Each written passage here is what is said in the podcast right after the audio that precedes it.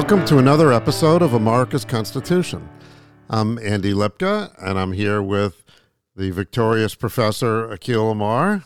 Hello, Akhil. Uh, hello, Andy. It's not a victory for Akhil Amar. We're talking, of course, about Moore versus Harper. It's a victory for America, and that's what we're going to talk about today. I think, Andy, is there a Billy Idol song where he he shouts more, more, more? Maybe not. Um, maybe uh, I'm misremembering, but we're going to talk about more today, obviously, because we're recording this episode on Friday. The Moore case came down on Tuesday, and we're going to be uploading it, obviously, as uh, always, Wednesday morning. Right, and uh, and we said so last week. We threw in a little thing saying, "Hey, yeah, it happened. We'll talk about it." Um, and of course, since then there've been you know more case, additional cases. Um, was, yesterday there was a, a, an opinion on the uh, affirmative action case, and there's going to be some more opinions today. Actually, while we record this, there are probably going to be opinions coming out. Uh, uh, yes, actually, and in, in 10 minutes, we should probably at least log on uh, to see if there's any breaking news here. but just as a reminder, you know, if you if you're interested, I mean, it's you know, it's not exactly theater watching the the opinions come down, but what we tend to do is we look at SCOTUS blog, Amy Howe's uh, great website she started, it really is great. Um, and Amy, big, big shout out to you. Thank you so much for coming on a previous episode. And we would love to have you back um, when everything settles down. Yes, and they, she has a, a, live chat that refreshes itself, so you don't have to keep refreshing your, your screen, and, and so you can see actually before the opinions even get put up on the Supreme Court website, you'll know um, you know what what has just been issued. It's not a big difference, you know, just a few seconds. She, but... she, she gave us a eight minute lead time or six minute lead time, I think, on the affirmative action case because they were still talking about the others, and she said, "Oh, we have the affirmative action cases." Right. And then, you know, once they come down, you can go to, she'll provide you with a link to the opinion, or you can go to supremecourt.gov and they eventually will put the opinions up there and then you can see. But there's also you know commentary in the moment, and it's a little less uh, breathless than what you're going to get from CNN or you know or something like that um, in the moment. In fact, uh, Akhil has a uh, starts his book, The Constitution Today, with the story about uh, the media reaction to the Sebelius case, right? Yes, both CNN and Fox in the moment with live video feeds from the Supreme Court steps misreported the basic result in the first Obamacare case. They said it had been invalidated. Obama himself in the Oval is, or at least in the White House, is watching television monitors in real time and two major networks, Fox and CNN, are telling him that his signature law has just been invalidated, and it wasn't because they hadn't even read to the end of the opinion. They did early in the opinion, and they being actually John Roberts writing for the court, say, we don't think this can be upheld uh, on uh, this law, that we don't think this is a, a proper exercise of Commerce Clause authority. And they said, well, done. Obamacare is toast, not realizing because they hadn't done their homework, they hadn't read my many op-eds on the topic before the case came down, that there are at least two major bows in the quiver of Obamacare's constitutionality. One, could, I thought it could be upheld on the basis of the interstate commerce clause, but I said the easier argument is actually it can be upheld as a tax. Um, and I said that's actually the, the the the the easier one to get five votes, and it's it's absolute. But they hadn't done their homework, and so they thought, oh, John Roberts is reading about how it can't be upheld under the commerce interstate commerce clause. That's it. they hadn't even read to the end of the opinion. Um, and they're announcing on live TV that Obamacare is dead, and and they don't correct themselves for a, maybe a minute or two. Yeah. So anyway, you won't get that from uh, from SCOTUS blog. You'll get you know more sober reaction, and that's nice. Um, so we do recommend that. Okay, but anyway, so Moore versus Harper, the independent state legislature case, uh, was decided, and it was six two. I think would be the right way to phrase the the vote. Wouldn't you? Wouldn't you say that, Akhil? on the issue of independent state legislature theory. 6 3 in result, But of the three, only two reached the merits. Only Justice Thomas and Justice Gorsuch reached the merits and said, we believe in ISL theory in a full throated way. And the third justice who did not join the majority opinion, who dissented as to the outcome, was Justice Alito. And he didn't reach the merits. He just said, I agree with Justices Thomas and Gorsuch that we should just dismiss the case. And the court actually isn't dismissing the case, the majority, it's reaching the merits. So uh, in result, it's 6 3. Six justices reached the merits and rejected ISL theory, uh, and in an opinion authored by the Chief Justice and joined by five other justices. So six say we should reach the merits and reject ISL theory, independent state legislature theory. Three say we shouldn't reach the merits at all, but uh, Thomas, joined by Gorsuch and Alito, but two of those three said since the court is reaching the merits, here's our view on the merits. We believe in ISL theory, independent state legislature theory. And Alito didn't reach the issue at all. He simply said, well, since I don't think that we need to reach the issue, I'm not going to opine. So yes, on ISL theory, six to two. On result, six to three. Okay. So let's get into what the result was. Um, so we're going to do an analysis of the opinion. Uh, we'll go through it. I've just highlighted sections of it, and we'll, of course, we're we're going to compare it to our brief because you know the brief set forth our belief as to what a fair argument might be, and I guess uh, questions we might ask you, Akhil, are um, have you changed your mind about the argument? In other words, maybe now that you've read or, or been exposed to the chief's uh, opinion and his colleagues, maybe you've changed your mind about what the right argument is, um, or maybe not. And uh, also, maybe you know the the chief's argument has uh, conforms with the brief largely, and you know that would be good. In what ways does it differ? Um, so I think these, and then what are the implications of the opinion? Uh, you know, what what is ISL theory dead? Is it partially dead? Is it, you know, is it mostly dead? You're laughing because that's a reference, of course, to Billy Crystal's character in The Princess Bride, in which he explains that there is a big difference between being dead and being mostly dead. And just to um, not leave our audience in suspense, my bottom line is it's a great day for America. It's a very good ruling. It candidly tracks to a very considerable extent, and happily so. Um, the amicus brief we filed doesn't cite the amicus brief, but who cares about citation? Really, that's not what it's about. It's about um, helping the court get the to the right result. And I hope that um, our amicus brief actually did that. It may not be a total coincidence that on various issues, the opinion basically tracks the analysis that we urged upon the court. Who knows? But our analysis and the court's analysis in the amicus brief and the court's analysis are basically the, the same uh, as to almost everything. You know, it's it's interesting. We we've talked about citation, you know, on this podcast, and perhaps more than than people might want at times.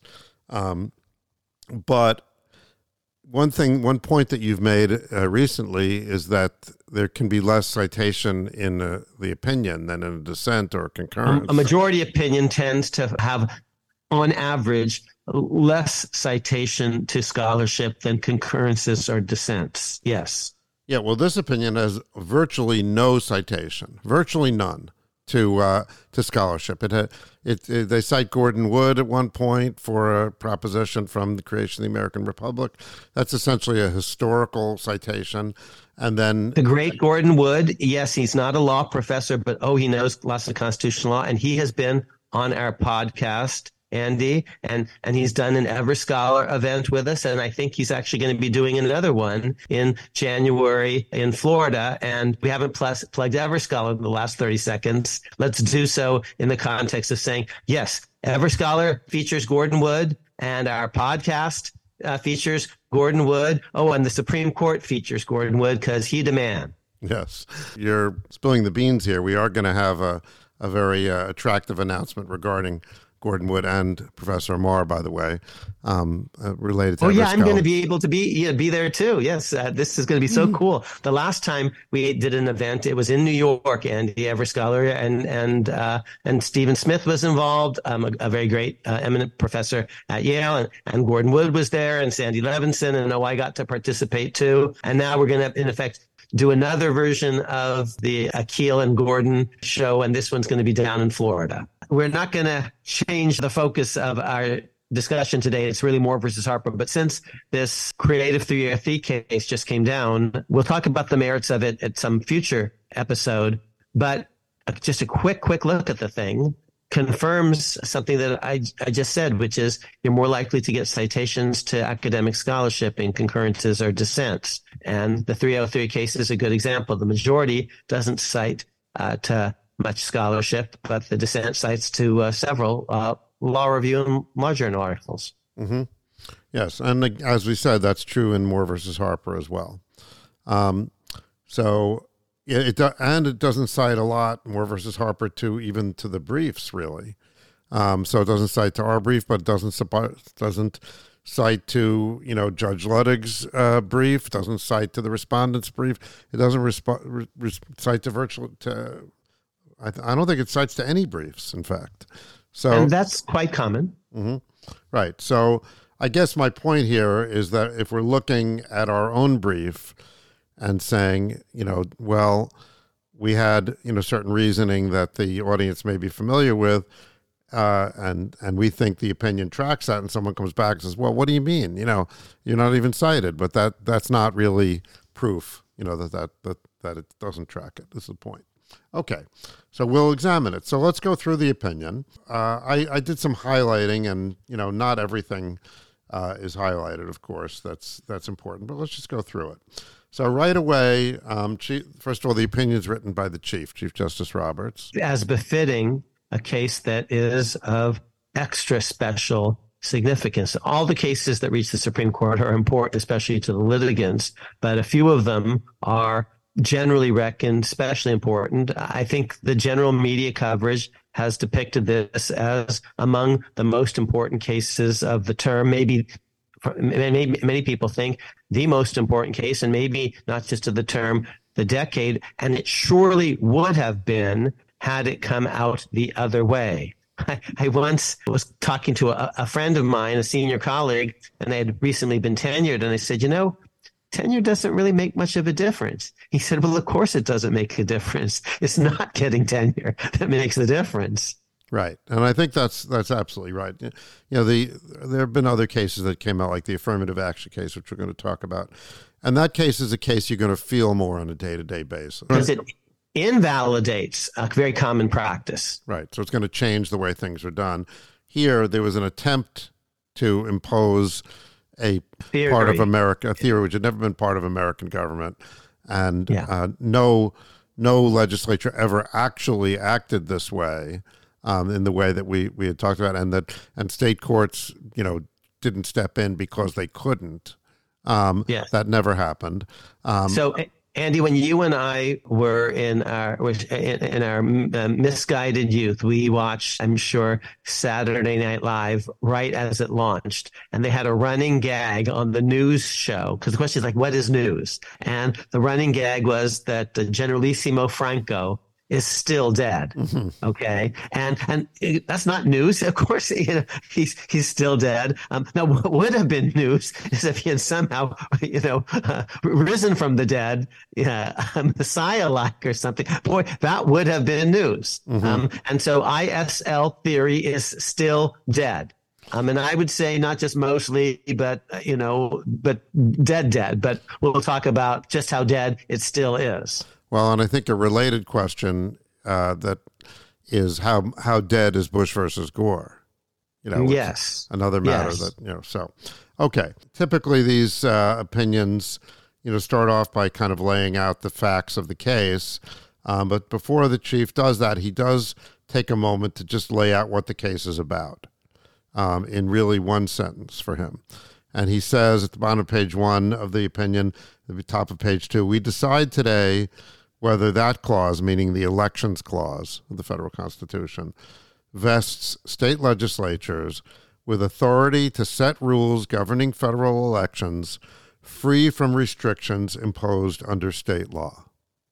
So that for him is the issue in the case. And by the way, just for our audience, we're going to put up on our website uh, the PDF of the what's called the slip opinion of the court. And Andy is, and you can get that just straight from the Supreme Court's website itself. And Andy is, as he said, just uh, quoting from page one of the actual opinion, page one and two, as opposed to the, um, the, what's called the syllabus, which is a little summary of the opinion that precedes the opinion itself and is technically for convenience purposes, but is not an official part of the court's pronouncement. Yeah, and a lot of times people will just read the syllabus and that's all they'll read. It's often a very good Reader's Digest version of the um, opinion itself. But it's very dangerous to start quoting from it if you, uh, you know, if you're trying to to be authoritative about something. Yeah, and, a lawyer shouldn't actually quote from the syllabus. In fact, it's because it's it's technically no part of the opinion, no no part of, and and it's not I'm not sure about this, but I think the practice is it doesn't always go through all the justices. The, they all have to agree on an opinion that they sign on to, but then the, the person who prepared the opinion um, often prepares the syllabus, and that isn't vetted to the same extent. And just FYI, the way that the opinion is, they, that they do page numbers in the opinion is they number the pages in the syllabus uh, starting from one, and then they'll number the pages of the opinion, and again they start from one.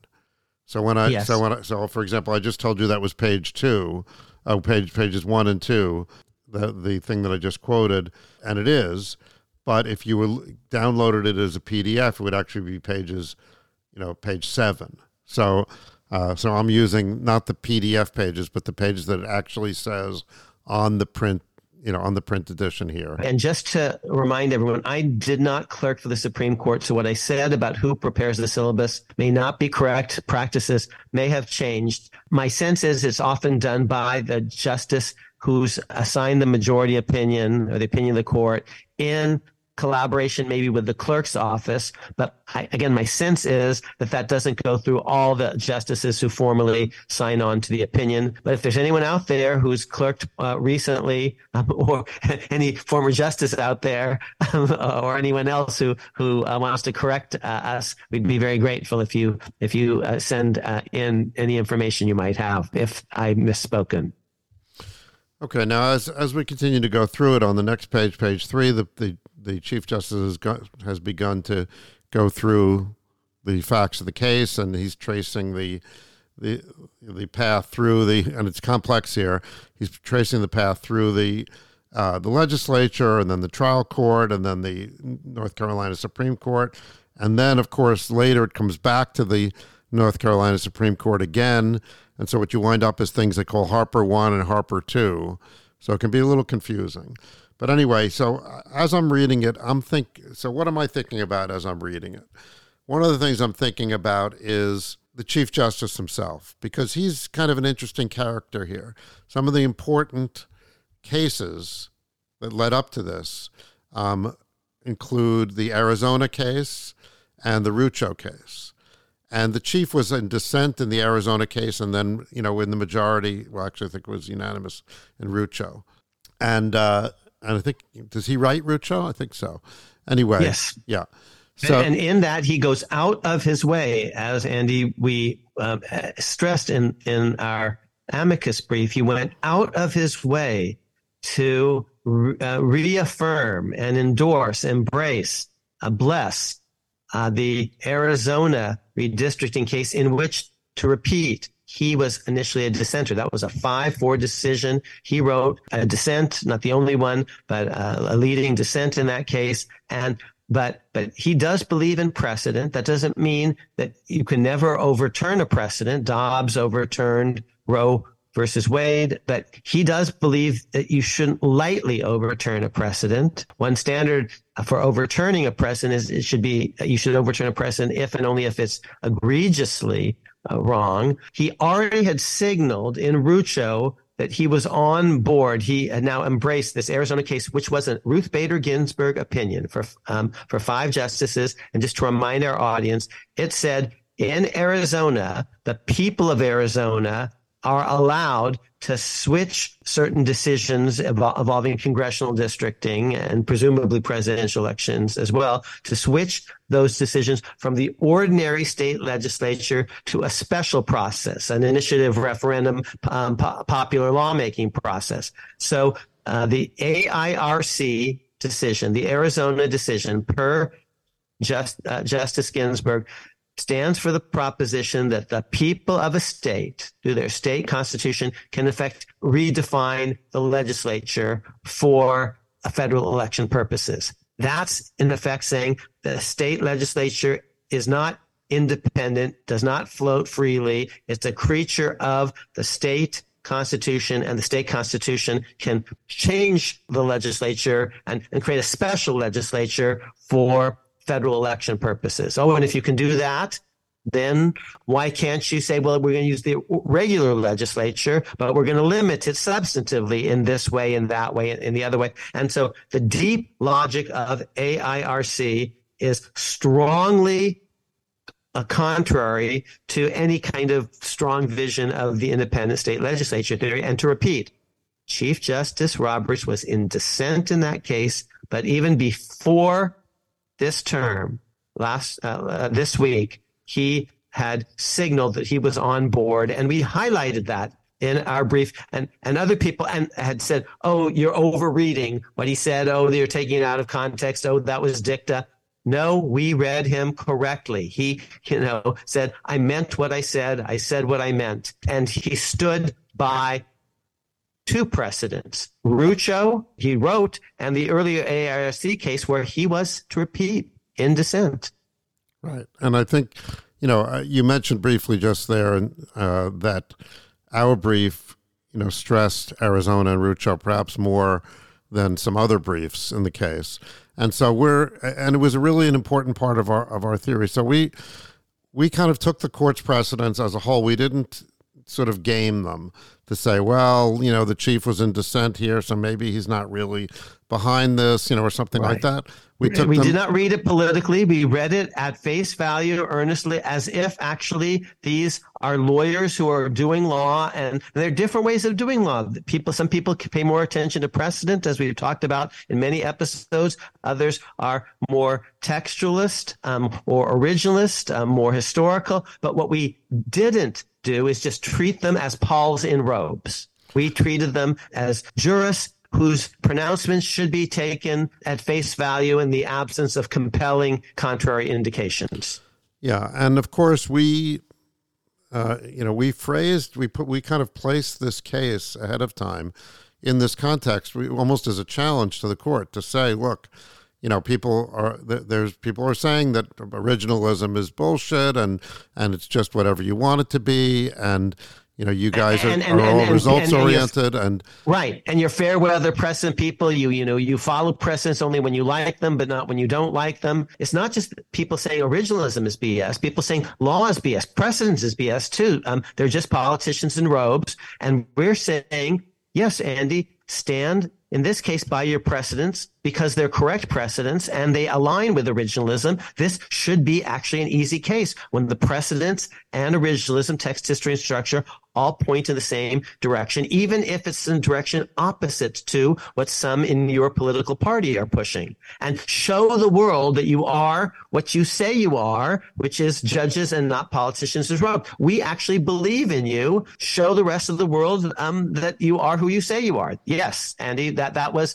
partly, that's why this case was important, really important, not just on the merits, which it is because it's about the logic of this opinion is about presidential elections and not just congressional elections. And oh, if a state legislature can float outside its state constitution, well, then what prevents a state legislature in a state like Arizona, where the legislature is a Republican, or Wisconsin? Wisconsin, but the electorate, presidential electorate, might be Democratic. What would prevent a state legislature, legislature from saying we're going to pick presidential electors, regardless of what the state constitution says? Imagine the state constitution says, or is plausibly interpreted by the state supreme court to say, no, actually, that's a decision to be made by the people of Arizona under the Arizona Constitution, by the people of Wisconsin under the Wisconsin constitution. So, so it's important substantively. The 2024 election could hinge on this, but it was also important in terms of the credibility of the court as a genuine court of law. Even though we're happy with how the ISL case came out, how Moore versus Harper came out, we have to be be realistic. And North Carolina actually has some lessons here. Um, we're we're we're counting on the judiciary to be a backstop against the state legislature going crazy. But if the state legislature goes crazy and the judiciary doesn't call them on it, that's a problem. So so here in North Carolina, you know, we've got this came to the Supreme Court in the first place because the North Carolina Supreme Court stepped up and said, you know, your uh, gerrymandering, uh, you know, is is partisan and violates the state constitution. Um, but then there was a, a, so they're acting as a check on this on the legislature. But then there's an election, and this and the court takes on a different political character in North Carolina, and they say, "Okay, never mind, it's fine." And actually, we can't we can't even stick our nose in there on partisan gerrymandering, so that uh, so that it's no still no guarantee, especially in states where uh, where you are electing the judiciary. Um, it's still up to the voters in the end. Um, and we said that in our amicus brief that that's really a feature and not a bug that state judiciaries are subject to certain um, uh, political checks um, because that's how the state constitutions are written and state peoples are allowed to structure their state constitutions as they wish. They can have a unicameral legislature or a bicameral legislature. They're allowed to have initiative and a referendum process and to divert certain issues like um, federal elections, congressional elections, or presidential elections to a, a, different legislative process. They're allowed to have an elected judiciary or an appointed judiciary, life tenure, or 18 years, or 15 years, or mandatory retirement, subject to the broad outer limits um, that of the Republican guarantee clause that a state um, has to have in what, some shape or form a proper Republican government by which small r is meant a government of, by, and for the people, a, a government that's accountable to the public, to the, the, the people. That's the, the res publica, the people's thing, the public's thing. Subject to the outer boundaries of that, states have very broad authority. What couldn't they do? Well, they couldn't, for example, create a hereditary monarchy and make that immune from subsequent constitutional revision because that you know would be a forfeiture of the basic essence of democratic self-government popular sovereignty what have you. But within those broad limits if you have a constitution that comes from the people of the state and is regularly revisable by the people of the state they have broad flexibility to repeat unicameral or bicameral legislature, having a gubernatorial veto or not, initiative or referendum or not, elective judiciaries or not. So we say the fact that the North Carolina Supreme Court over the course of the last couple of years may have changed its mind in part because of elections, that's actually not a bug. That's a feature of the system. And in general, the federal Supreme Court and other U.S. courts, lower federal courts, should defer in general to state court decisions on the meaning of state law because that's how the state constitution has set its system up. Yeah, and what you're saying here also, I think, is that the people actually get to weigh in if they don't like the way the court is interpreting their constitution.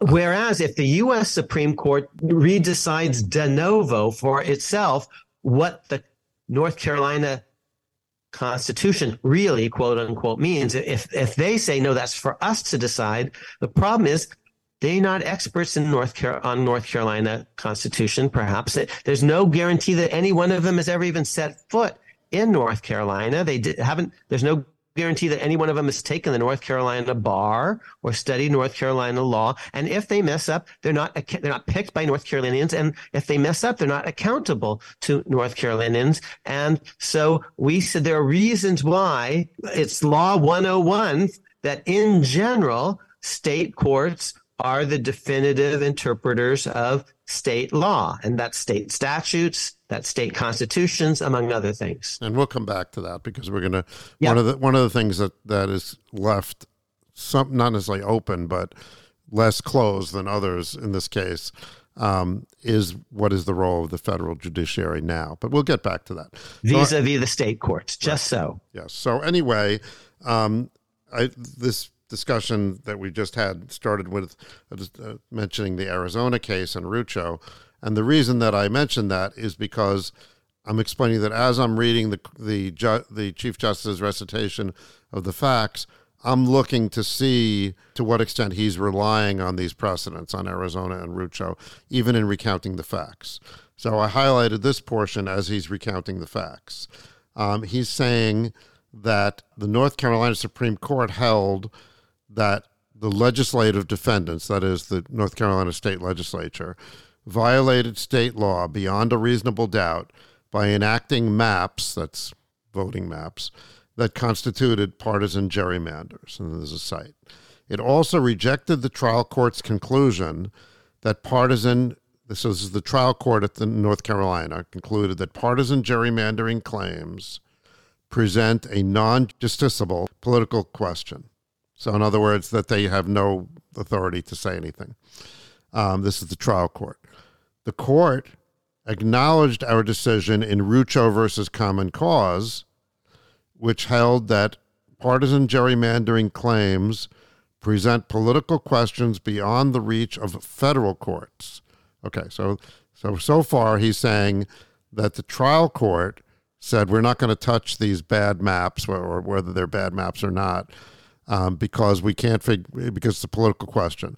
And they That's cited the state's tri- right, the state trial court, right? And they cited the U.S. Supreme Court saying that it's a non-justiciable uh, political question. Okay, now, but he goes on, Chief Justice Roberts. He says, but simply because the Supreme Court, again, he's quoting here, uh, simply because the Supreme Court has concluded partisan gerrymandering claims are non-justiciable in federal courts in does federal not, courts. Right. It does not follow that they are non justiciable in North Carolina courts. In state courts, right. He's saying you've misread uh, what I, John Roberts, wrote in Rucho. I went out of my way to say federal courts should stay out of this, but uh, the partisan gerrymandering thicket.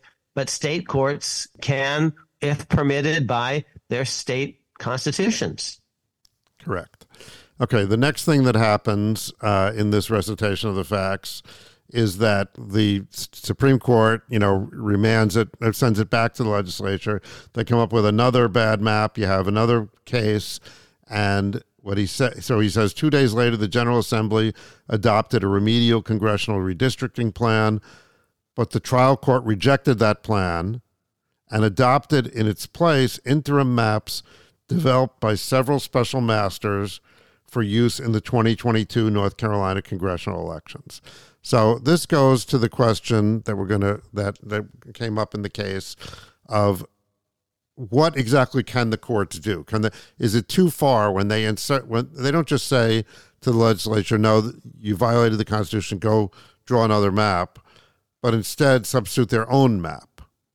Okay, and and now is that going too far? So the um, and that's something that the court is going to have to possibly address here. And so that's the fact that that's in the recitation of facts, I thought was important. Now, later on, you wind up with this change in the makeup of the North Carolina Supreme Court, like we discussed. And so he's he goes through that and he says, okay, this new court, in the case which they call Harper 2, does various things. And what the and the, the highlighted portion here for me was the court, that's this new court, did not revisit Harper 1's conclusion that the federal elections clause does not shield state legislatures from review by state courts for compliance with state constitutional provisions. And here's the quote from the North Carolina court it says, The General Assembly exercises authority, meaning redistricting authority, subject to the express limitations in our Constitution and in federal law. Okay, so now what we have is we have North Carolina courts, the North Carolina Supreme Court, and the North Carolina Supreme Court as reconstituted after the election, both of them essentially concluding that ISL does not apply as far as they're concerned. They're saying the federal elections clause, no, it doesn't mean we have nothing to say. It's appropriate for us to review this. Both of these courts say that. And this, I think, is relevant to the question of mootness, right? Because even the court that re, the, the new court is still saying that ISL is wrong. If they said, if they believed otherwise, they shouldn't be reviewing the case at all. Correct? Indeed. Yes. And that's one of the reasons that the court says, even though certain things have happened after we, the United States Supreme Court, decided to hear the case, after we granted certiorari and had briefing and had oral argument. And then some things happened after all of that in North Carolina, but nothing happened after um, all of that that changes the, the, the relevant legal issues because the relevant legal issue is uh, in part, can the North Carolina Constitution limit the North Carolina legislature when it comes to congressional elections and, and federal elections generally. And as to that, actually, even the the new, what we've been calling the reconstituted North Carolina Supreme Court has the same view. Yes, the Constitution applies, the state Constitution. It can limit the legislature. Oh, and we decide, we, the North Carolina Supreme Court, decide at the end what that means. Um, we might have a different view of what it means than we did earlier, but on the basic questions, um, does the const- state constitution limit the state legislature? Yes. Who decides what that state constitution means? We, the state Supreme Court, not the state legislature, uh, at least for, for current purposes.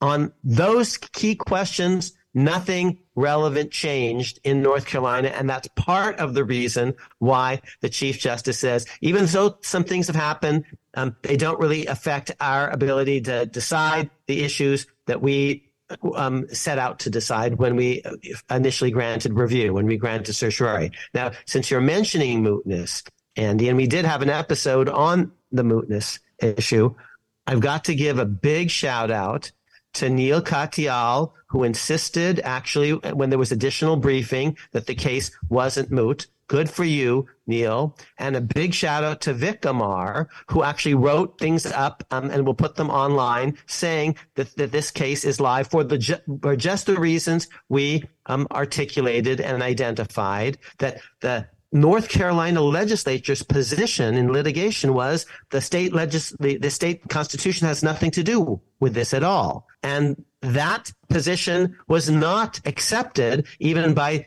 the, the, more recent North Carolina Supreme Court. So, so Vic insisted the case wasn't moot. And he wrote some stuff about it and, and, and frankly helped Neil on some of his uh, uh, subsequent filings. And Neil insisted that the case wasn't moot. And actually, the North Carolina legislature said it's not moot. We haven't gotten what we really want, which is total freedom. So why do I mention all of this? Because Oh, a lot of commentators said, oh, it's moot, it's moot, it's moot. A lot of other commentators, we never said that the Solicitor General's office actually said, oh, you should just dismiss the case or something. It's moot. And by the way, that would have created very bad incentives. If after the Supreme Court has already begun to hear a case, you know, um, a state court below can kind of yank it away. Um, never mind. That would have created the possibility for all sorts of gamesmanship going forward. So I think that was a mistaken position taken by Prelogar, the Solicitor General. And I think actually, Andy, after this week's decision came down, I think um, Neil actually even tweeted um, a, critique of the SG's position, which is kind of interesting because I believe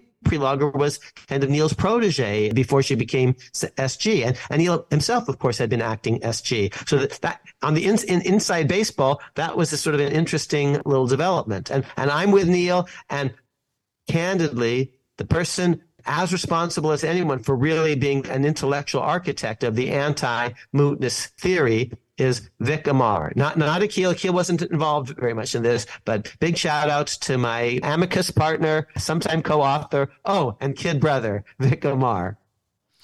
Yeah, no, it's it's true that uh, I have to say that I'm still mystified by the position of the Solicitor General's General's office on on mootness. Here was the tweet, by the way, from Neil. Um, he was referring to an article in National Law Journal. Um, is the first to write about what really happened yesterday in Moore versus Harper. All our supposed allies, including the Biden administration's Justice Department, tried to get rid of the case, telling the court they couldn't decide it. We stood alone. We were right. If the court accepted those views, the nation would have never had this decision. So that was quite dramatic there, Neil. Um, and I, I'm completely mystified. Do you have any sense, Akhil, of why the Justice Department did what it did there? I have no inside information. Okay. Do you have any outside information? Any thoughts well, you, about why they might have done it? People who've listened to this podcast know I've been critical of other things. I was critical of what the SG said about um, precedent in the Dobbs litigation. Oh, we never overrule precedents just because they're wrong. Oh my God, we do that all the time, actually. And the Creative 303 case that came down, Andy, just minutes into this podcast, as we were doing the podcast, talked about a case called Barnette. I think 10 times or something like that. Our audience should know we actually pause the taping just to look at it because it's not as if we're actually reading the opinion while we're talking. Um, and, uh, but, but we, we just pause the taping. Barnette, which is a case about compulsory flag salutes, how the government can't compel certain kinds of uh, expressions, like I salute the flag. Government can't compel that. The Barnette case is cited about 10 times by the majority in the Creative 303 case that opinion, just to repeat, overturned an earlier case called Gobitis just because it was wrong. That was a naked overruling, and there are many other cases that have done that, including a case called Erie versus Tompkins, which we may talk about later on in, in the in the podcast. So our audience knows I was very critical of the Solicitor General for certain things that she said about the nature of precedent in the Dobbs lit- litigation. Look, it's a hard job. She's not a law professor. And why do I say that? That sounds so snarky because actually by statute, the SG is supposed to be learned in the law and by tradition. In the first Judiciary Act, that sentence was a description of the, um, the job of the attorney general. At some point, it got shifted over to the solicitor general who argues cases before the Supreme Court. But by tradition, this is a position that's often been held by a law professor. Um, let me identify just off the top of my head, seven or eight or nine. Okay. So Erwin Griswold, Dean of the Harvard Law School. When you go to um, Harvard Law School, there's actually Griswold Hall. And Archibald Cox, who will later be the famous special prosecutor in Watergate another Harvard, a couple of Harvard folks, um, the great Elena Kagan, now Associate Justice on the Supreme Court, Dean of the Harvard Law School. She was Solicitor General. Neil was her assistant. Charles Fried, another professor at Harvard Law School, very distinguished. He was Solicitor General. At Yale, you've got Robert Bork, uh, one of my uh, constitutional law professors. He was a Solicitor General. The great Drew Days, the late great Drew Days was Solicitor General. Neil, acting Solicitor General. He's a professor at Georgetown. Walter Dellinger. We had a whole episode about Walter Dellinger and a big, you know, tribute to him when he passed. Distinguished professor at Duke. That's just off the top of my head. So by tradition, this has been a position held by law professors. She's going to rely on her staff and maybe her staff gave her bad advice. I I don't know. I, I don't I don't think I've ever met her, and and I'm rooting for her. And she's and and you and I were both impressed at how articulate she was at the oral argument in Moore versus Harper. But I think she was wrong totally in, in Dobbs and what she said about precedent, and I was shrieking about it. I, I can't deny that because it's it's on tape, it's in the archives, and I think this was a mistake. And apparently Neil thought so too, and and and Vic definitely thought so in his writings about mootness when it mattered. And you know, of course, Clarence Thomas picks up on it and uh, in his in his dissent, but uh, talked right. quite a lot about about mootness. But okay, right. so and I respectfully disagree with my friend Justice Thomas on the mootness or the issue and on the merits. And it's just a reminder that thoughtful lawyers and judges and scholars don't always agree on everything. On this one, uh, I'm with the chief. Okay, and so the question of mootness is now moot, I suppose. So now, now we move on to the to the merits, and uh, so now there's another section, of course, on this. Now we're on page eleven of the uh, opinion, and he starts off again with what he said before. The question on the merits is whether the elections clause insulates state legislatures from review by state courts for compliance with state law. Okay, now he goes into a historical uh, analysis of judicial review. And I thought this was just I, I mean, I haven't asked you about it, Akhil, so maybe you have a different opinion from me. But I thought this was actually quite well done. It um, you know, a lot of people believe that judicial review began with Marbury versus Madison. That's sort of the high school teaching um, of that. And indeed, um, he does, you know, cite Marbury. Um, famous quote from John Marshall: "It is emphatically the province and duty of the of the judicial department to say what the law is." But he actually goes back. Um, 1786 case, Trevett versus Weeden, and a lot more stuff. Um, and here he cites and some of those cases are, um, see, 1786. You see, there's no U.S. Constitution. So what the heck could he be talking about? He's talking about state courts invalidating or disregarding, declining to apply state statutes as violations of the state constitutions, which create and shape and, and bind state legislatures. So first, the idea that state constitutions trump state statutes. And second, the related idea that courts actually can enforce those state constitutions, state judicial review, uh, all before the Philadelphia Convention way before Marbury. And Gordon Wood writes about this. My friend Bill Treanor, Dean of the Georgetown Law Center, writes about this. Bill and I went to Yale College together. We were good friends in Yale College. We uh, overlapped at Yale Law School. I, he actually asked me to edit his student note, which I did, which is about the takings clause. I know our audience is sometimes just tires of, of, of my name dropping, but this is Amarica's Constitution. And it's a small world. You know, I, I know Neil Katyal and I know Vic Amar and I know Bill Treanor and we know Gordon Wood and it all comes together. I don't claim I know John Marshall. Um, but his portrait does hang in my office. Um, here's though what Philip Bobbitt insists on, and he's been on our podcast. He's absolutely emphatic that Marbury doesn't invent judicial review. He hates it when people say that. Judicial review was well established before John Marshall comes along. Here are four or five um, pieces of evidence. One, cases like Trevett versus Weeden. State courts invalidating or disregarding state laws as violations of state constitutions even before the Philadelphia Convention. Including now, in North Carolina, by the way, in Bayard versus Singleton. Um, yes. The North Carolina Supreme Court does that. Correct. Trevett, if memory serves, is Rhode Island. Um, there are cases in New Jersey. Um, there are cases in um, North Carolina um, and, and, several other places. There's there's a, a kind of slightly complicated case, uh, Rutgers versus Waddington uh, from New York. There, there are several. Um, a case in from Virginia. Okay, low after the Constitution is adopted. Well, first when it's pending, the people in Philadelphia, uh, when it's being um, drafted, people in Philadelphia talk about these cases, and they expect the federal courts to do the same thing. Federal 78 says, "Oh, federal courts are going to do this." And this is a good thing because it will enforce the Constitution. Anti-federalists say, oh, federal courts are going to strike down federal laws as um, violations of the federal constitution, and that's a bad thing. Say people like Brutus, anti-federalists, it'll give federal courts too much power. And in response, Alexander Hamilton um, says, no, it's a good thing because it's going to enforce the Constitution, which comes from the people. He's not trying to approve judicial reviews in the Constitution. He assumes it's in the Constitution. He says that's the reason to vote for it. So whether you're for it or you're against it, you actually think it's about judicial review. And the first Congress actually, when it passes its first Judiciary Act, um, is anticipating judicial review in a thing called Section 25 of the first Judiciary Act.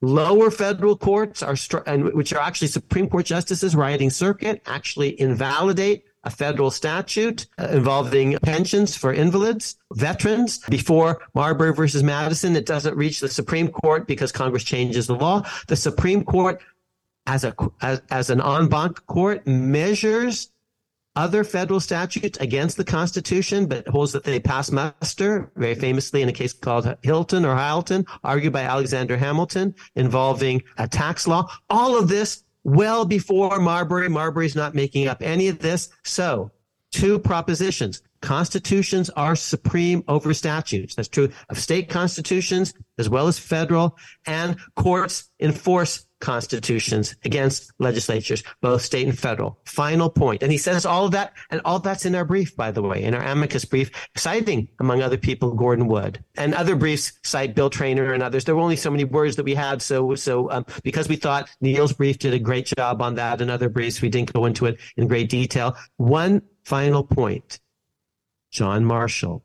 Okay. Why would John Roberts cite John Marshall? In part because Roberts is not just any justice. He's a chief justice and he thinks a lot about former chief justices. Now, he's less of an originalist. He's going to emphasize precedents like the Rucho case and the AIRC case. There's some others, Davis versus Hildebrant, Smiley. But this is an originalist opinion as well as a precedent based opinion. And he's going back to originalist precedents, founding precedents like Marbury. So he's doing more originalism in this opinion than you see in lots of other Roberts opinions. But Yes, John Roberts is especially interested in chief justices because he's a chief justice. And two opinions in particular, I think, capture his imagination.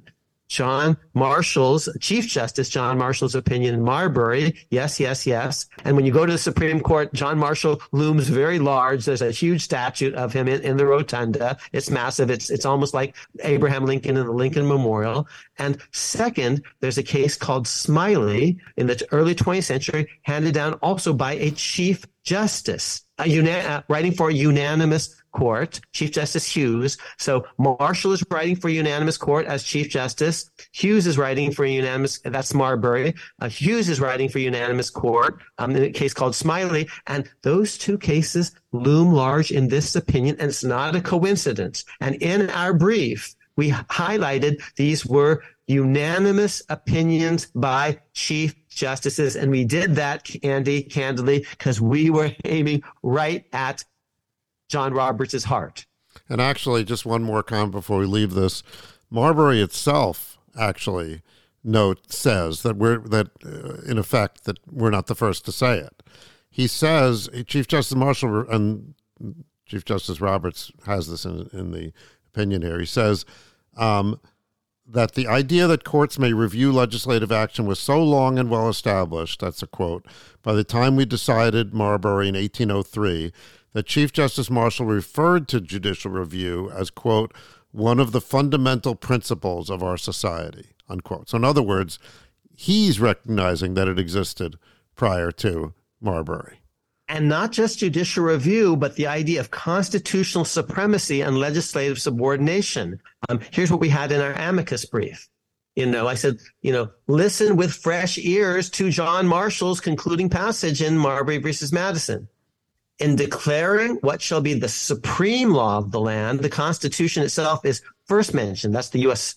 Uh, uh, uh, Constitution Supremacy Clause, and not the laws of the United States generally, but only those which shall have been made in pursuance of the Constitution have that rank.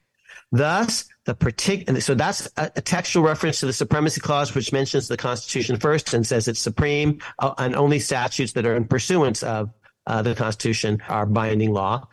Then Marshall goes on to say in Marbury, thus, the particular phraseology of the Constitution of the United States confirms and strengthens the principle, and here's our emphasis added, supposed to be essential to all written constitutions, that a law repug- repugnant to the Constitution is void, and that courts, as well as other departments, are bound by that instrument. So that's the basic idea in a nutshell. Legislatures aren't independent of the constitutions that create them, and courts enforce those. Um, that's true at the state level. That's true at the federal level. That's, uh, uh by the way, a repudiation of, of ISL theory in a nutshell. Yes, and you know this notion of of things being void if they don't conform with the Constitution played an important part in this case in the oral argument as well when Justice Jackson uh, said on several occasions that the legislature is not acting as a legislature when it does so in violation of the state constitution,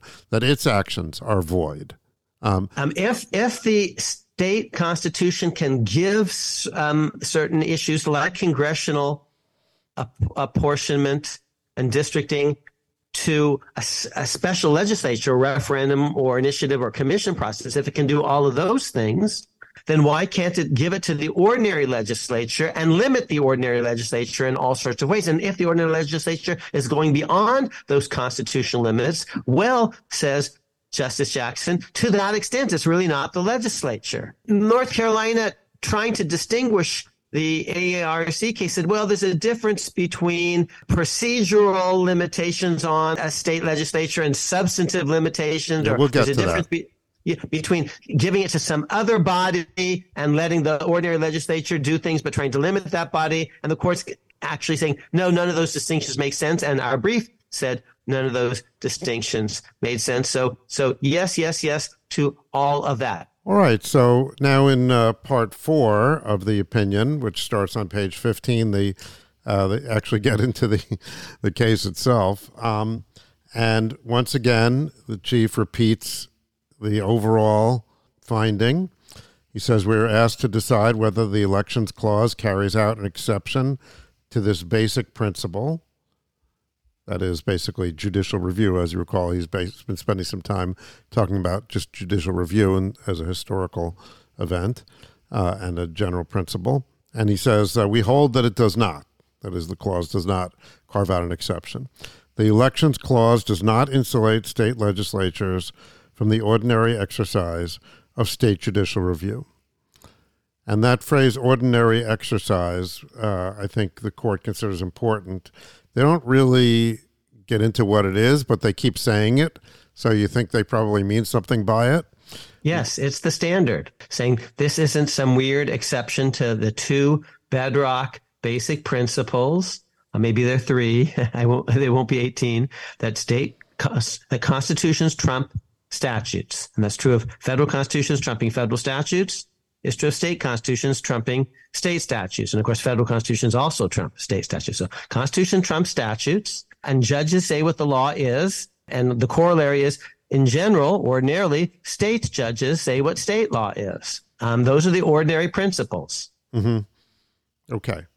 And now he starts to go into some of the cases. And he starts with uh, Davis versus Hildebrant, uh, from 1916. I'm not going to go into that one right now. Um, he then moves on to Smiley, which is an important case. But I think we've actually discussed Smiley quite a lot. Um, and of course, you know, during the oral argument, I think we've mentioned this on the podcast before.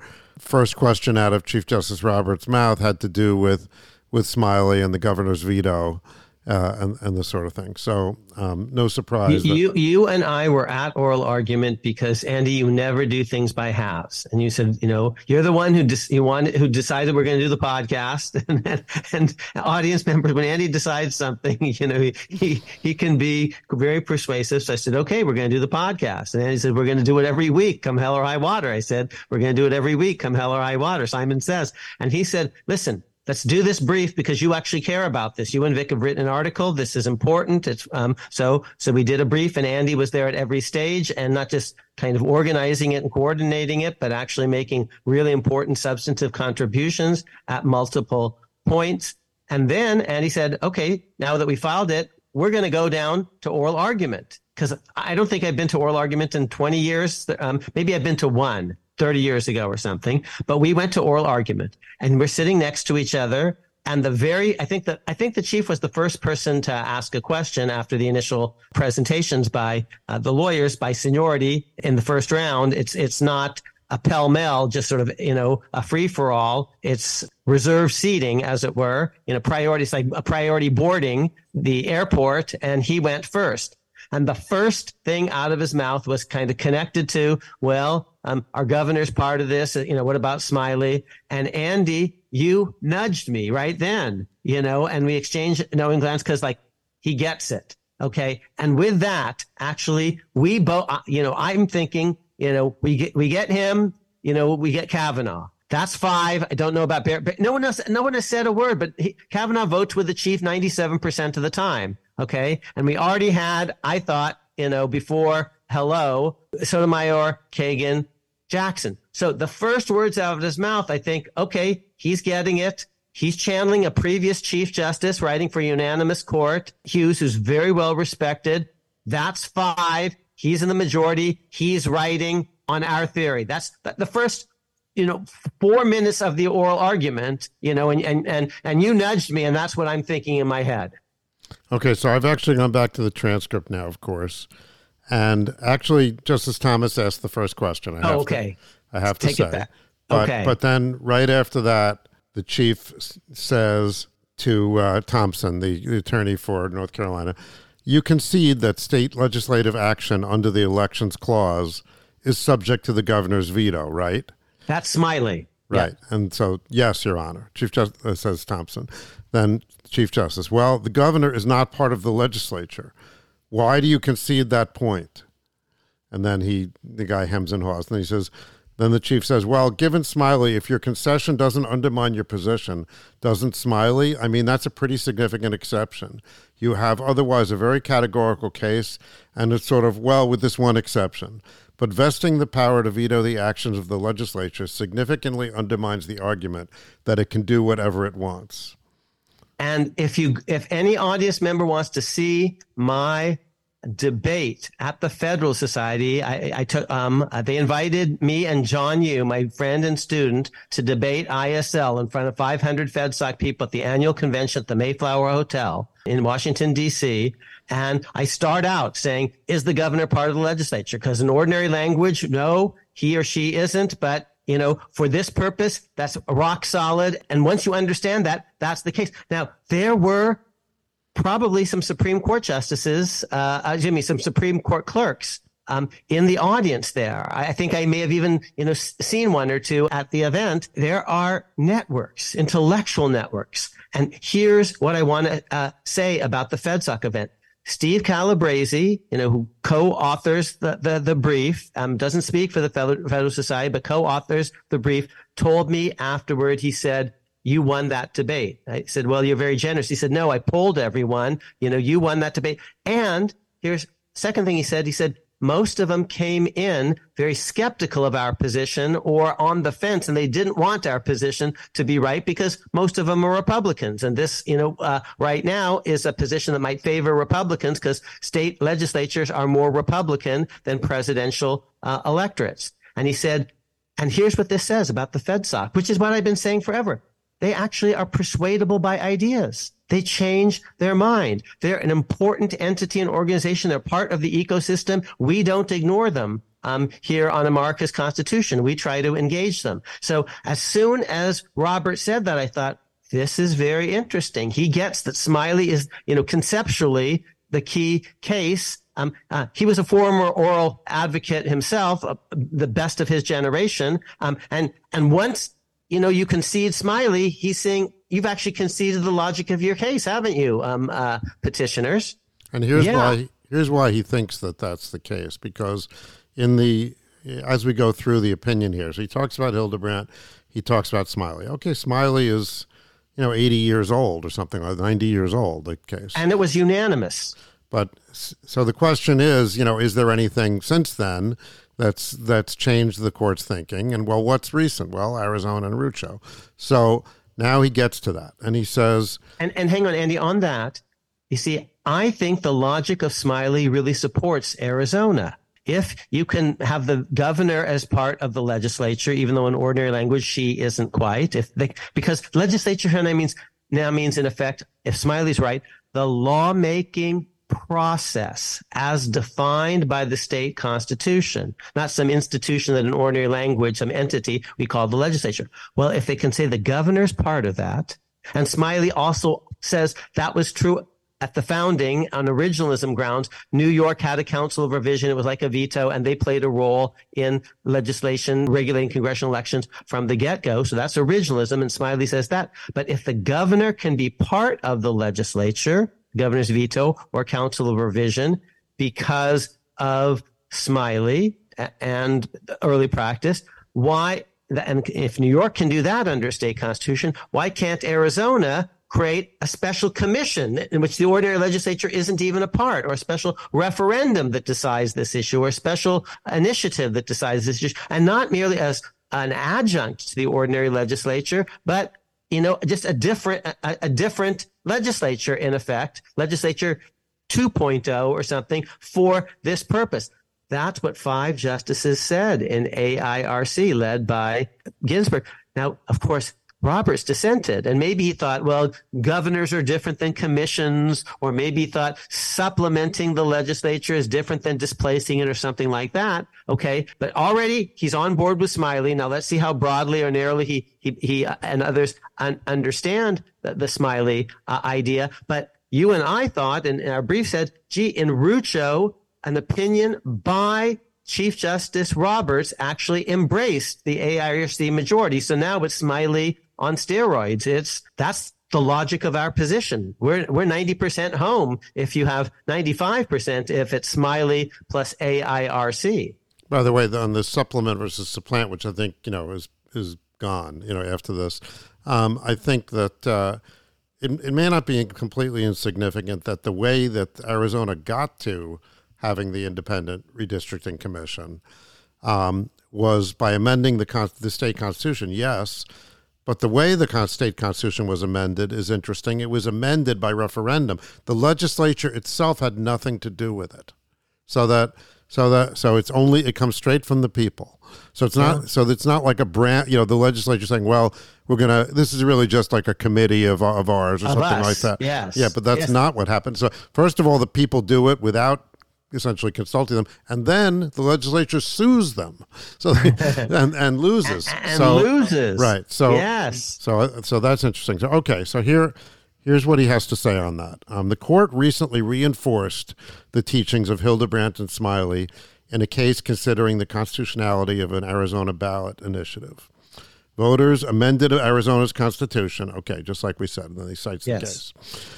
The Arizona legislature challenged a congressional map adopted by the commission, arguing that the elections cl- quote clause precludes resort to an independent commission to accomplish redistricting unquote. Uh, a divided court rejected that argument. The majority reasoned that the that dictionaries of and, Andy, Andy, hang on, because now he's contrasting that to the unanimous courts like Marbury versus Madison, authored by the Chief Justice, Smiley, authored by the Chief Justice. I believe Hildebrant was also unanimous. And he's, you know, mentioned that. And he's acknowledging that in part because he himself he was in the dissent. Right. Yeah. Mm-hmm. Right. But he believes in precedent and good for him. That doesn't mean that sacrosanct, but it means you you start with it and it counts. It's a weight. I mean, one could argue that he has come to realize that he was wrong. It, perhaps so. Yeah. He's he makes it because he's now the, the question he asked the oral advocate is a question he could have asked his um, earlier self, mm-hmm. actually, in in AIRC. Well, once you concede the governor, what's the big difference? And and we're left maybe with a supplant supplement distinction, or the governor's part of the usual legislature in most places, whereas this commission in Arizona is somewhat distinctive. Okay, so he goes on. He says the majority reason that dictionaries of the found, and I'm not going to go quote unquote and everything. This is all quotes from the uh, opinion, and then within the opinion, it sometimes has quotes from other opinions. But I'm not going to go into that in reading it here.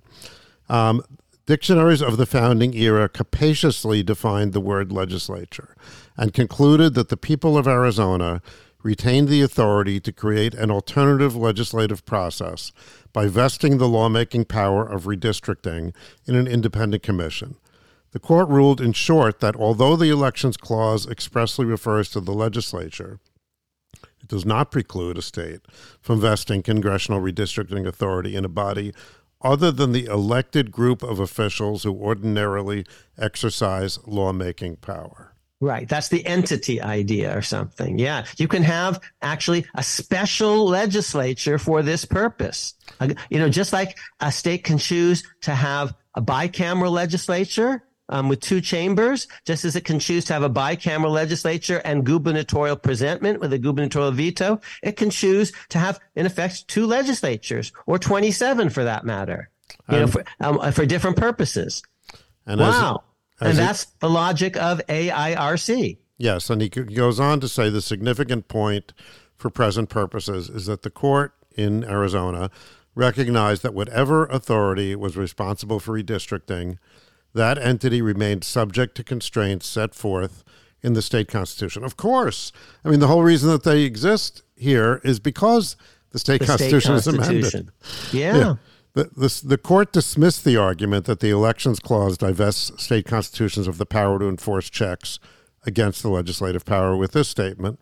Nothing in the clause instructs, nor has this court ever held, that a state legislature may prescribe regulations on the time, place, and manner of holding federal elections in defiance of provisions of the state constitution. I think we have that quote in our brief as well. I, I think we do. Yes, mm-hmm. that's the pay. That's the money quote. And he says finally, the reasoning we unanimously embraced in Smiley commands our continued respect. A state legislature may not create congressional districts independently of requirements imposed by the state constitution with respect to the enactment of the laws. Okay. Now, so that so that's the end of that argument, that part of the argument. Now he moves on, uh, and here he takes on um, some of what Justice Thomas will later say in the dissent. Oh, Andy, hang on. It may not be in. Um, uh, I'm just looking quickly. It May not be in the brief, but it's definitely the article um, okay. that Vic and I wrote, and and we fed that quote um, uh, to our, our, our friends who are writing other briefs. I just want to hang, highlight one word because it's associated, of course, very famously with Aretha Franklin, but it's it's the word respect. He says, you know, John Roberts actually. Um, uh, he doesn't mean he, he will always follow precedent no matter what, but he starts with a deep respect for it. He, he starts with the precedents and he's not lightly going to overturn them. He understands that the burden of proof is in effect on him if he's going to say the precedent was wrongly decided. And he was in dissent, to repeat. And yet, once it's decided, he's a good soldier in general. Yeah, although I have to say that it's I think it has more than one meaning here. I think it has the meaning you just said, which it's a it's a weight, it's a it's a default position, it's where you start. But this is not the start. This is the end of this art of this argument of because this part there's of no the good counter. Well, what? Know?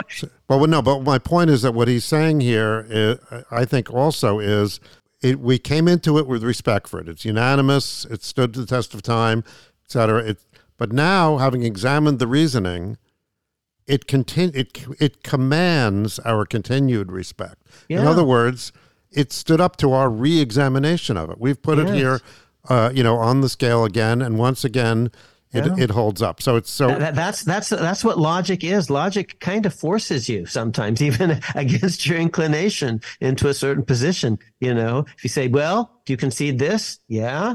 Well, do you concede that? Yeah. Well, this plus that equals this other thing. It just it follows, doesn't it? And and and he, that this is like Socrates leading his interlocutor down the primrose path.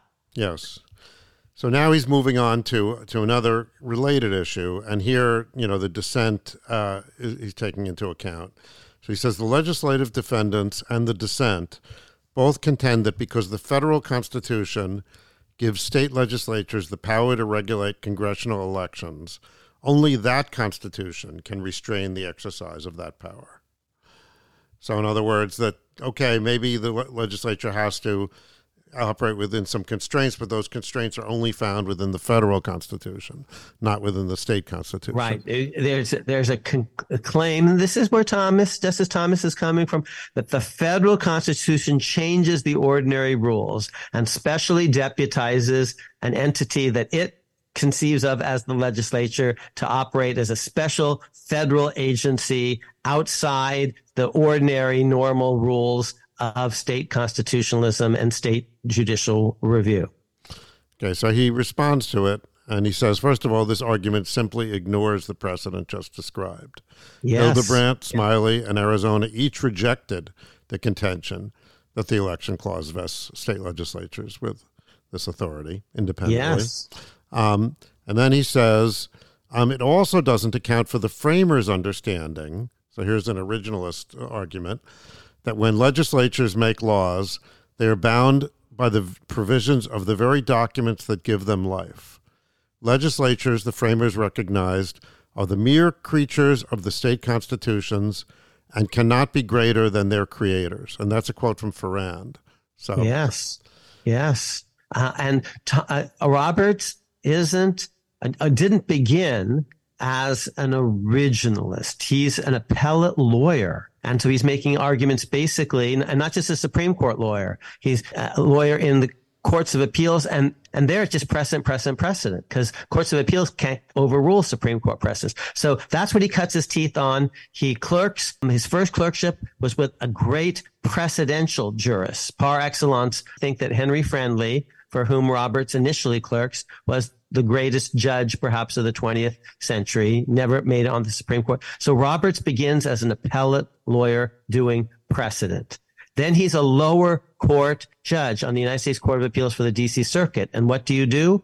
Press and press and press because you're not allowed to overturn a binding Supreme Court case law precedent. And only gradually does John Roberts begin to emerge, especially in this case, as an originalist? This is maybe his greatest originalist opinion. He's not disregarding precedent at all. He started his questioning with Smiley, and then he, and he's building on Hildebrant, and he's and he's invoking Rucho. And as a good precedent person, he's going to follow it, even if he dissented in it. You know, unless there's a really compelling reason to to overturn it. So he's still a precedent guy, but I'm not sure that I know of too many other John Roberts opinions that have as much originalism in them. And this is consistent with what we've talked about in previous episodes, that we're in the middle of an originalist revolution with cases like Dobbs and Bruen. Dobbs was an Alito opinion, very originalist. And Alito didn't begin as an originalist. He began more of as, as a traditionalist type, but that's a great originalist opinion by Alito following his originalist opinion in City Chicago versus McDonald.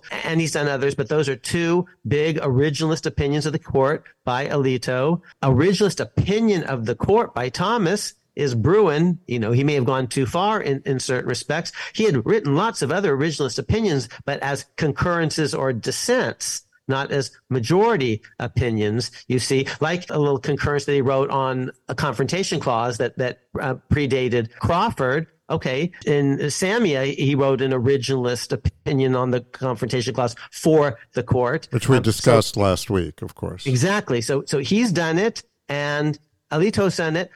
Now Roberts is doing it. Why those three? They're the three most senior justices on the um, conservative side, the Republican side, they're going to be able to assign the cases to themselves when they're in the majority. And, and these, and any case that overturns a precedent or is on a major, major issue by, by definition, you know, those are the big cases everyone is watching and far more likely for a justice, a senior justice to assign it to himself or herself. Yeah, I also think that in this section of the opinion, the thing that we've been reading about uh, the various precedents, and now what we're reading with the originalist arguments, and what and a passage that I'm about to read you, um, which immediately follows the previous one, uh, I think you can see him also bringing along the liberal justices that are part of his coalition here, because uh, in in terms of the precedents, he's echoing the arguments that uh, that uh, Justice Kagan made at oral argument. She she very very strongly took the attorneys through the precedents in a, in a powerful way, and similar to what we just read. And then you had Justice Jackson, and you can hear her in this next section here that follows. Uh, again, what I just read, legislatures are the mere creatures of the state constitutions that cannot be greater than, than their creators. Now it goes on. What are legislatures? Creatures of the Constitution. They owe their existence to the Constitution. They derive their powers from the Constitution. It is their commission, and therefore all their acts must be conformable to it, or else they will be void. And that's a quote from a 1795 case. But you could hear Justice Jackson making similar arguments from the bench uh, in the oral argument when we attended. And, and, it sounds like John Chief Justice John Marshall in Marbury. Mm-hmm. Yes, although this was, I think, before he was on the court. Interesting. Sure, but but yeah. John, but because John Marshall isn't making stuff up in Marbury, despite what someone might have been taught in 11th grade, mm-hmm. or even in college for that matter, or, or um, in some law school classes. Alas. Okay, so he continues on with this. Later, he gets into questions of uh, another issue that uh, that was brought up in the dissent, which is well. Um, you know, it's it has to do with the, the the function that the that the legislature is performing. That when they that sometimes they perform a ratifying function, you know, and sometimes if they're presented with a constitutional amendment, or sometimes they they they're presented with uh, you know some other function. Um, and the standards are different in those cases. Yeah, legislature sometimes means an entity that includes the the governor and sometimes not, candidly. And in Article 5, it, it actually might have a different meaning than Article 1. Now, our brief discusses this, and candidly, in the literature, the person who far and away had discussed this more than anyone else before, let's say 2018 was Vic Amar. And he'd written a lot of pieces on this. So he was ready when, when these issues came along. And, and these are cases like Leser uh, versus Garnett, um, Hawke v. Smith, actually Hawke one, Hawke two, lots of these cases. And Vic actually um, had written all about them. Who's the body that, for example, picks the senators before the 17th um, Amendment? Um, does that involve the governor or not? Is it um, a bicameral process, or do they actually does the uh, the state legislature sort of meet as one uh, common mass. Again, what does legislature mean in different contexts in the Constitution? And Vic says it actually means sometimes different things depending on context. And of course, Smiley talks about that also. Smiley goes into the different, it, it, actually enumerates all of the different roles or the, that uh, a legislature can play and then right. talks about what right. which applies and, to which. And, and Justice Thomas really is relying on cases that do use the word, where the Constitution does use the word legislature, but not in Article 1 fashion, not when they're making laws, when they're doing something else like ratifying a constitutional amendment, which is a, an up down binary yes, no, in, out sort of thing. That's very different than writing a law regulating elections in the usual way. And if the entity that's making the laws for state elections is somehow different than the entity that was making the laws for congressional elections, you're going to get all sorts of weirdness because one thing that most states do is try to coordinate the election. So the same rules for absentee ballots and uh, voter registration and, and precinct location and all the rest. Same rules when you're voting for dog catcher, when you're voting for a state governor, uh, when you're voting for uh, a member of the House, a federal House or U.S. Senate, or for presidential electors. It's all kind of one integrated election system.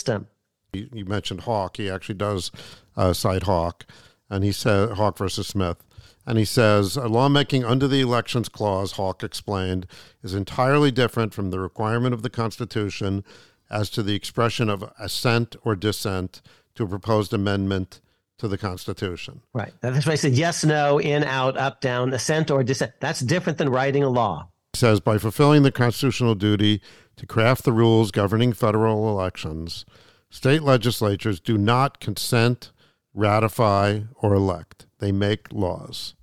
Elections are complex affairs demanding rules that dictate everything from the date on which voters will go to the polls to the dimensions and fonts of individual ballots. And to me, truthfully, that really sounds a lot like what Vic, you know, Vic was trying to explain this to me years ago because he's, he, he, he's written a lot, for example, about the 17th Amendment, about how senators were elected and there were all these uh, questions, for example, about a smiley like question. Is the governor involved when before the 17th Amendment, the legislature is picking a U.S. senator?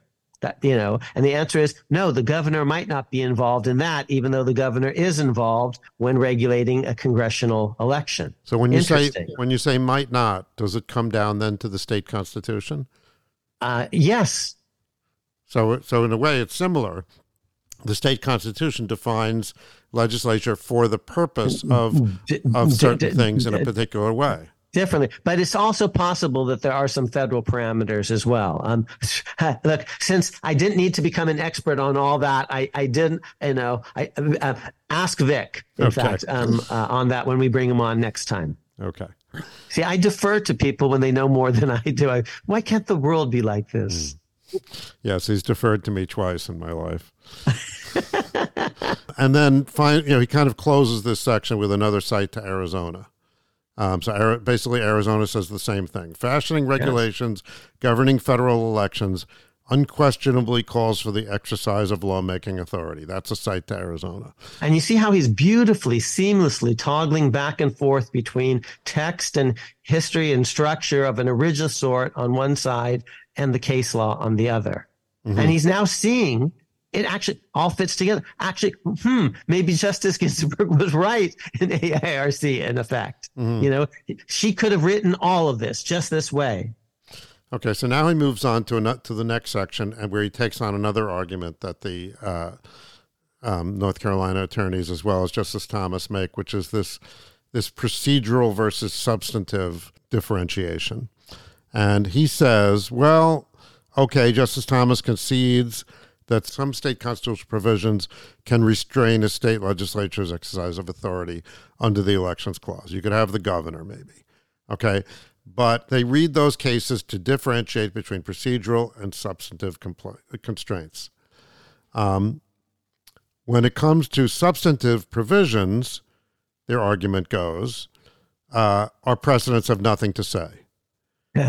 um, so, what does he say about that? Well, this argument adopts too cramped a view of our decision in Smiley. Chief Justice Hughes' opinion for the court drew no distinction between procedural and substantive restraints and Andy, on lawmaking. And Andy, no, no distinction. Yes. Note Chief that Justice. word, Chief, Chief Justice. Yes. Yeah. It turned on the view that state constitutional provisions apply to a legislature's exercise of lawmaking authority under the Elections Clause with no concern about how those provisions might be categorized. And he cites okay. Smiley and Hildebrant on that. Okay, so that first point is just a pure point about what the precedent actually says. And then he moves on to Arizona. The same, same goes for the court's decision in Arizona. The defendants attempt to cabin that case by arguing that the court did not address substantive limits on the regulation of federal elections. But as in Smiley, the court's decision in Arizona discussed no difference between procedure and substance. Right. And of course, the point was made during oral argument by the chief when the governor vetoes he doesn't have to say why. He doesn't, and it could very well be that he's vetoing because of a substantive objection or a procedural one. So there, it, you know, there's the argument from precedent, and there's also whether the distinction in this context makes really kind of any sense. And he sliced and diced the North Carolina legislature's argument at oral argument, and so did Justice Sotomayor. That was one of her, you know, best interventions. Is she, when when she basically, in a kind of Socratic exchange, kind of, you know, said yes or no, yes or no, yes or no, and and the lawyer was kind of on both sides, and you know, he says yes, she said, oh, I thought you would have you would have said no, given this. He said, so he says no. The next time she says, ah, you should have said yes there, because because the distinction doesn't make very much sense. Here's what we say in our amicus brief at note eight. Though some have suggested that the court could cleanly distinguish between state constitutional procedural and state constitutional substantive limits on state legislatures. Such a made up distinction in this domain is neither principled nor workable. And we then in turn cite to a passage in our piece in the Supreme Court review, um, where we make the same point. So, um, it, it, it really isn't supported by the precedents. And in this quadrant, it doesn't make sense. It doesn't wash.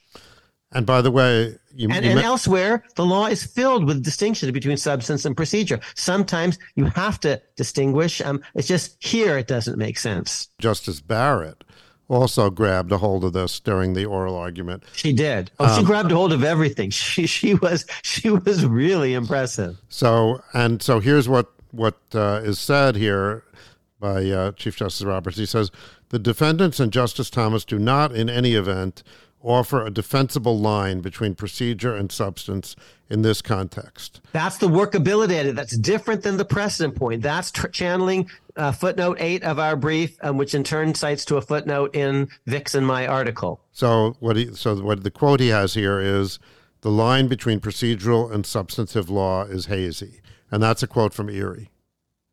But in Erie, you have to have it. You know, like can't live with it, but you can't live without it. Right. You you have, but here you don't need it at all. It's just introduced. Given that it's always fraught, you know, do it only if you actually have to, because it makes some conceptual, logical sense. And here, all it adds is confusion. Right. And he then he closes with the argument that's very similar to what we said earlier. He says procedure after all is often used as a vehicle to achieve substantive ends. When a governor vetoes a bill because of a disagreement with its policy consequences, has the governor this is exactly what we said, has the governor exercised a procedural or substantive restraint on lawmaking? Smiley did not endorse such murky inquiries into the nature of constitutional restraints, and we see no neat distinction today. Okay, so we've we've gone through a lot of the uh, opinion, right? Uh, mostly the affirmative argument that the opinion makes, and I think that this the part that we've gone through really puts the severe or extreme version of ISL to bed uh, for good. And even yes. the dissent doesn't really other than this substantive procedural thing, which really didn't get any traction. Um, and keep in mind there were only two justices that signed on to that because Alito, Justice Alito, did not reach the merits. Um, so other than that, they pretty much accepted no that that part of ISL is is pretty dead. Um, so there's two other issues at least which we want to just broach now. It's obviously this podcast been going on for a while, and we're going to come back to this stuff in more detail because it is quite important. But we know that from the questions that we've been uh, receiving, and from the news coverage, and from what some other pundits have have said, um, that there are some things on people's mind, and basically they concern. Uh, they, they're concerned with the question of whether or not the Supreme Court uh, or other federal courts for that matter, have a role in reviewing the actions of these state supreme courts when they uh, when they engage in what now is deemed the proper function of reviewing the constitutionality under the state constitutions of actions by the legislature, whatever form that legislature is, whether it's a, a, redistricting commission or whether it's whatever, council of review, or if it's just the normal elected legislative body. Um, so, whatever the legislative entity is, it's going to be reviewed by the state Supreme Court, no problem. But now, is there going to be a situation where the federal court says, oh, no, you went too far, you can't do that. Um, we don't we don't like what you did. This is not a good interpretation of the state constitution. Or yes, you did your job reviewing the state constitution, but there's also federal constitutional matters that you haven't considered, and we're gonna that's our job to review those. So those are things that people are worried about, um, and uh, there are reasons why they're worried about it, um, which are in the opinion or not in the opinion. In other words, in the opinion, in the sense that there's you know excerpts here or there, which we can pull out and discuss, that people, you know, quoted. And there are things that the court didn't say.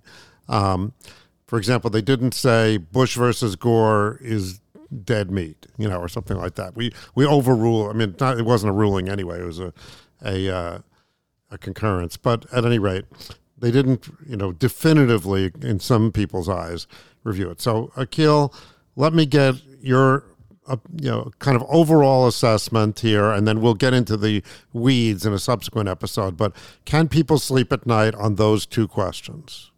Yes, um, and true, eh, they didn't drive a stake through the heart of William Rehnquist's coffin, so to speak. He he was the lead writer for a certain group in Bush versus Gore. Justice Scalia was in that group, and Justice Thomas that might have been bad form. You have to remember John Roberts clerked for William Rehnquist. On some things, they're quite aligned. For example, they both are very skeptical, uh, have been very skeptical, were very skeptical in Rehnquist's case of race conscious affirmative action. So um, we'll talk about that in, in another episode. But here, this is about as graceful a way of, of burying um, Bush v. Gore, as you can imagine, short of of being very express about the thing. Our audience should remember that Brown versus Board of Education buried Plessy versus Ferguson, but it didn't say Plessy is hereby overruled. It said, oh, it doesn't apply here. Um, and then in later cases, it said doesn't apply here and here and here. See Brown, see Brown, see Brown. And, and then eventually everyone came to understand that Plessy was no more. The key word is this is ordinary judicial review. And if it's ordinary judicial review, that has two components that state courts are ordinarily the definitive interpreters of state laws, including state constitutions. That's what's ordinary. And ordinarily, federal courts review a state court decision about a state law in a very deferential fashion. Here's the standard of review. They didn't use these words, but we talked about this in our brief. I think it's section seven of our brief, question seven. Here's what ordinarily happens. And the, and the word ordinary is repeated again and again and again. When a state court makes a ruling on what a state law means, whether it's a state statute or state constitution, the a federal court, a U.S. Supreme Court reviewing that would intervene only if, for example, it's such an egregious misinterpretation as to violate fair notice, due process of law. Gee, you had no idea that that was coming because they just took something that said X and they made it mean the, the moon is um, made of green cheese or something like that. Just completely no connection whatsoever to what the statute actually says or the constitutional provision X. So egregious as to be a violation of due process of law, just the rule of law, fair notice. Another way of saying that is if a state Supreme Court were dealing with a purely state law election for a dog catcher, for state governor, is it such an extreme interpretation that the U.S. Supreme Court would try to get involved? And the idea of ordinary judicial review, we argue in our brief, and I see nothing really in the opinion that pushes hard against that, is that should be pretty much the same standard if it involves a congressional election or, for that matter, a presidential election. And here's another reason why because it makes sense for state constitutions and state laws to actually integrate state elections with federal elections um, so that the rules for, to repeat, absentee ballots for dog catcher and congressional representatives and U.S. senators and presidential electors, for that matter, the rules for absentee ballots are the same. The filing dates are the same. Uh, the precinct places are the same, et cetera, et cetera. We have an integrated electoral system. And if you're going to defer in the ordinary course to a state court decision when it involves a state election, gee, it, it makes no sense at all to try to have a different standard for federal elections. So, um, and and the court didn't say that in great detail, but the word ordinary, which was repeated again and again and again, I think has that meaning. If you're looking for trouble, can you find it? Yeah, I suppose you can find it anywhere. And some scholars, you know, in part because they mispredicted what the court would do, you know, um, are hesitant to admit that they were chicken littles and unduly alarmist and unfair to the court before it had even opened its mouth. But I see no genuine cause for concern. Could they have been a little bit more clear? Yes, but I think it's, it's clear enough and I'm going to sleep well. And I haven't been sleeping. I wasn't sleeping well until this case came down. I had a pretty good feeling about it, but having a pretty good feeling is different than seeing it in black and white. And now we've seen it in black and white. That's my take. That's Vic's take as well, I think. I think that's Steve Calabresi's take. And Andy, offline, I think that's your take in general, too. Yeah, I mean, Justice Kavanaugh's concurrence addresses this issue. That's really what it deals with. It really deals with this question. And so here's an so here's what he says here. This court now it prefaces by saying that the petitioners actually just didn't argue that the North Carolina Supreme Court misinterpreted the North Carolina Correct. Constitution, and and so so after that he says Justice Kavanaugh says for now, therefore, this court need not and ultimately does not adopt any specific standard for our review of a state court's interpretation of state law in a case implicating the election clause. And then he quotes the, the main opinion on that. He says, instead, this court says simply that state courts do not have free reign and hold only that state courts may not transgress the ordinary bounds of judicial review. Okay, so that's basically what you said. Now, the, and ordinary, then ordinary, ordinary, and then he yeah. gets into three different stand, standards that have supposedly been proposed: Justice Chief Justice Rehnquist's, Justice Souter, and then the Solicitor General in this case. Um, so the Solicitor General Prelogar in this case proposed whether that the standard be whether the state court reached a truly aberrant interpretation of state law. And what he says. Justice Kavanaugh, is, is, as I see it, all three standards convey essentially the same point. Federal court review of a state court's interpretation of state law in a federal election case should be deferential, but deference is not abdication.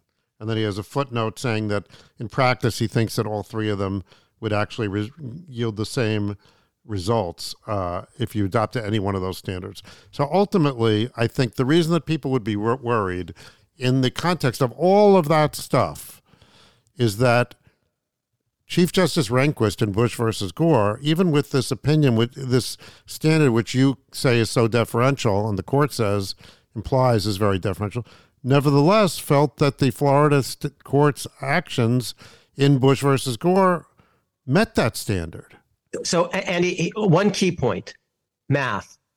It's six. So we don't actually need Kavanaugh, truthfully. And remember, he was a litigant, you know, one of the lawyers in, in, Bush versus Gore. He's eating crow here to some extent. You know, it's awkward for them to say that Rehnquist screwed the pooch, but Rehnquist screwed the pooch. And Prelogar didn't want to say that because she didn't want to offend them. And Neil didn't want to say that, but I promised, you know, oh, Vic and I said that in our piece. Maybe this is why it wasn't cited because we use words like rubbish in the title and we said it in our brief. And actually the test, because it has a logic to it, is a due process test. Not, you could say aberrant or something, but it's ordinary. It's well, well established. If you teach Fed courts law, which I do, it's a due process test. Here's what that means specifically. It's the same test as if it involved a state election for the reasons I've identified, because the logic is that, that the, these two elections are actually have to be governed. They have to be governed by the, the same rules. Otherwise, it's just chaos. Now, Prelogar didn't say that clearly. And so now here I'm kind of critiquing her again. And in part because I think they wanted, they, they understand that the justices ha- uh, are friendly with Chief Justice Rehnquist, the, the, the Chief Justice Roberts clerked for him. He's a hero to Justice Kavanaugh. So I think they soft pedaled the point a little bit. And some of this, as I said, is face saving um, to some extent because it's a reversal and a welcome one on the part of justices like Kavanaugh. But again, unless you're looking for trouble, you're not going to find it because they're backing away. Because like Emily Litella, you know, they're looking at this and say, oh, never mind. Ordinary means ordinary. This is nothing special. I'll say it one final way. There are two versions of ISL, or two components. One, and it's all about what legislature means. Legislature as opposed to the state or the people, the state or the constitution. And that's a total K. They say, no, the, the people, the constitution defines what the legislature is procedurally and substantively. The second issue was, well, it's supposed to be the legislature rather than the court making a decision. But once you've caved on issue one, that's ultimately to be decided by the people of the state. If they wanted to, they could make a commission, the legislature. If they wanted to, they could make um, a referendum process or an initiative process, the legislature. If they wanted to, they could make a court the legislature. It's all ultimately a matter of what the people of the state choose to do. And that's ultimately a question of state constitutional law. And it's just law 101 that as a general proposition, state courts are the definitive interpreters of state law. Absent something, yeah, you could call it aberrant if you want. I'd call it due process. Right. Well, certainly, I think I agree with that as what the result should be, and it says it in our brief. In our brief, and I refer everyone to section seven of, of our brief, which, as you may recall, or if you haven't read the brief, the brief is structured like an FAQ, frequently asked question. And this is one of the frequently asked questions What's the role for federal courts? We anticipated that question, we answered it, and the answer is very similar. Basically, it's deference based on you know uh, the Tenth Amendment and federalism. Right. And right. but we but we had a logic to it, and we said there's nothing different here than anywhere else. And truthfully, at oral argument and in their briefs, Prelogar and even Katyal sort of suggested some some some standard applicable in this special quadrant. There's nothing special in this quadrant once you understand that. And we'll talk about this more, I think, probably in later episodes. Mm-hmm. That it can that um, a state constitution can do basically whatever it wants. And ordinarily, state courts construe state constitutions. And they said all of that, Roberts did earlier in the opinion. And think- so it just, ours has a logic to it. So we're not making something up. We're just deducing, you know, we're following the clear implication of the logic of the situation. Right. But I think, of course, I'm trying to differentiate between the wisdom of our brief and what the opinion is actually saying. You know, right. um, and I think that just to, I want to wrap it up with two two thoughts. One is that your emphasis on the word ordinary, the ordinary bounds of judicial review, I think is quite comforting if you think of it this way. The court has been in a position since the founding to review actions of state courts on state legislate state legislative actions uh, when it comes to election law, and they've never done it, never. Yeah. So, what is ordinary judicial review of this? It's, right. It's to not do it. Okay, so that's so so that's clearly you know so that's one thing that I think gives some reassurance. And and and, and remember, the word ordinary is repeated what seven times in the opinion, something like that. So um, and then it's again uh, in the concurrent. So so yeah. yeah, numerous times. So it is there now. And here's the other thing. Okay, actually, um, so Justice Thomas dissents in this case. He makes various arguments which we're not going to get into right now. We some of them they we already got into because the chief got into them, um, but he ends um, with what I think he considers to be a prediction of of doom and gloom, but actually I think may fairly reflect uh, some of what we're saying. He makes a prediction about what's going to happen. So here's what he say, What he says. He says, "In the end, I fear." That this framework, which is basically the framework we just described, will have the effect of investing potentially potentially large swaths of state constitutional law with the character of a federal question not amenable to meaningful or principled adjudication by federal courts.